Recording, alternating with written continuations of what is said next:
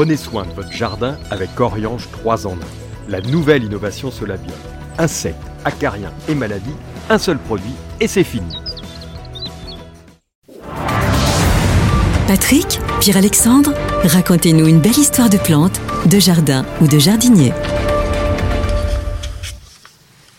Nous étions, il y a encore quelques jours, jour de la fête des morts, jour de la Toussaint, et jour effectivement du chrysanthème.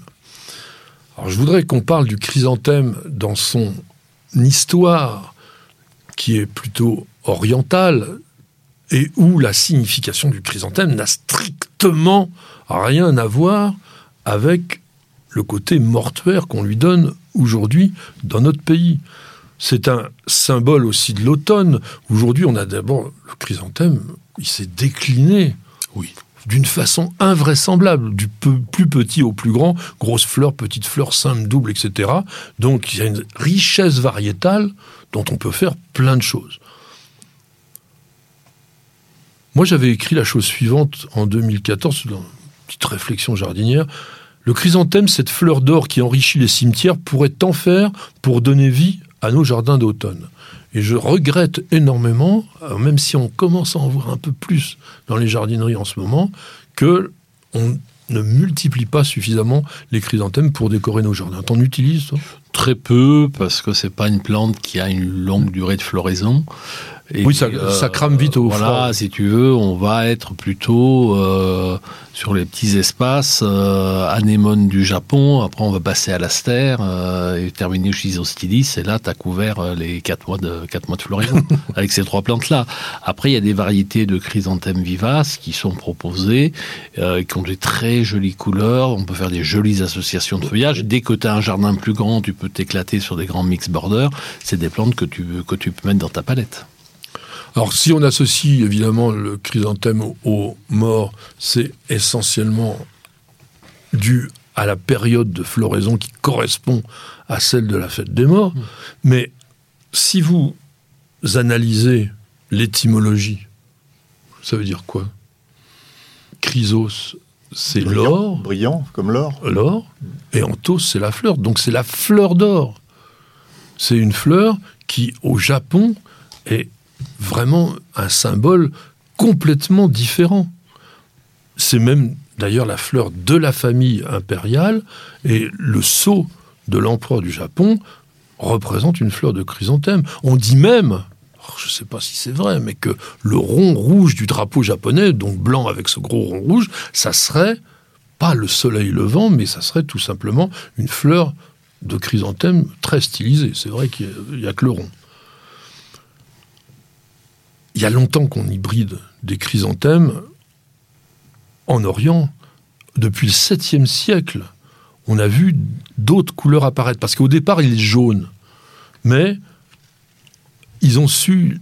Alors, est-ce qu'ils savaient hybrider vraiment ou est-ce qu'ils obtenaient des hybrides en ayant des plantes qui se mariaient les unes avec les autres? Certainement, parce que je rappelle quand même que la connaissance de la sexualité des plantes, elle date du 19e siècle. Donc là, on était vraiment, même si euh, l'Asie était souvent plus avancée à ces périodes-là que l'Europe, je ne pense pas qu'ils connaissaient quand même exactement le méthode de multiplication. N'empêche qu'ils ont obtenu pendant des siècles des variétés nouvelles et qui ont permis donc d'avoir cette plante qui là-bas est emblématique. On dit même en Chine, si vous voulez être heureux pour une vie, cultivez des chrysanthèmes. Bah, parce qu'en en fait, là-bas, c'est symbolique. On dit que le chrysanthème détient l'énergie de la vie. Et puis, euh, on l'utilisait là-bas aussi pour des raisons médicinales. Il faisait bouillir des racines. On disait, vous empêcher les maux de tête. Euh, on mangeait les pétales en salade. T'en as déjà mangé, toi, des pétales de chrysanthème Non, non, ça, non, ça jamais. Par contre, c'est une plante qui était beaucoup utilisée aussi en fleurs coupées. Hein. Oui, oui, euh, on fait, bien sûr, il faisait beaucoup, beaucoup de, bouquets. Chrysanthème, t'en as dans ton jardin? Oui, j'en cultive en pot et j'aime bien les, grosses fleurs blanches. Oui. Et ça repousse très bien. Et ce qu'il faut, c'est pas oublier de les pincer à un Ah oui. certain moment dans l'année pour qu'il soit bien touffu, bien riche en fleurs. euh.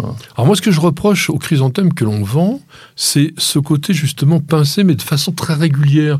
On n'a que des, que des formes en boule comme ça, alors qu'on pourrait les laisser Alors, ou les pincer de façon à ce qu'ils soient un petit peu plus euh, élégants, naturels, non? Ouais. Enfin, c'est, oui, après, on peut pincer comme on veut, mais il faut pincer. Ah bah oui, oui, pour avoir beaucoup de fleurs. Ils font des formes absolument incroyables. Ils faisaient autrefois des, des, des corbeilles de chrysanthèmes. Des... Ils arrivaient à leur donner des. Ah, on faisait des cascades. On faisait des chrysanthèmes cascades. Ça, c'était aussi. Ouais, oui. uniquement lié au pincement. Ah Il oui. fallait la variété ad- adaptée Ah oui. hein, quand même.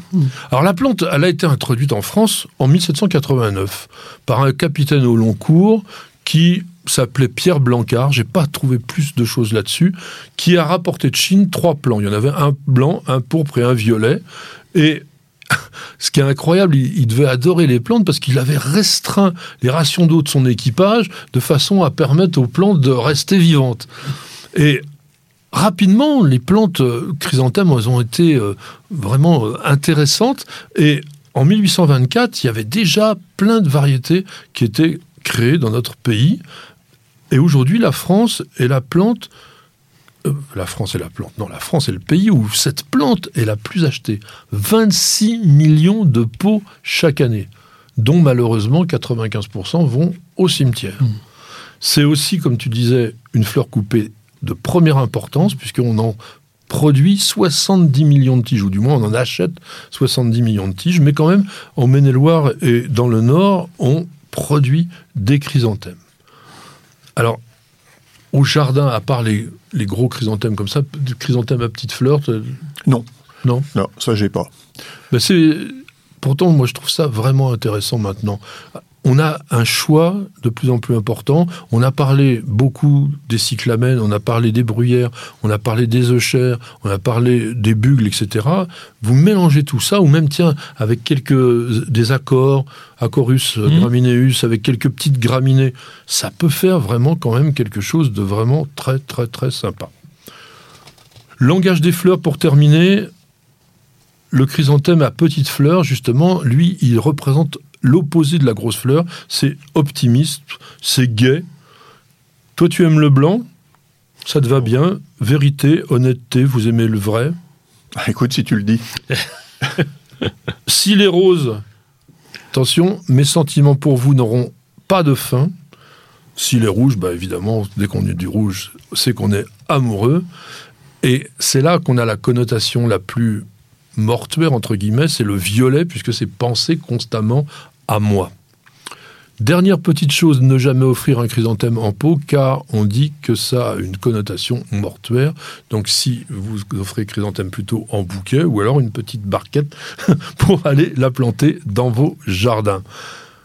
J'aime bien pour terminer cette citation de Serge Geller, qui est dans les belles lettres euh, en 1958 a dit Qui meurt d'envie de planter des chrysanthèmes et dans la fleur de l'âge qui sent le sapin.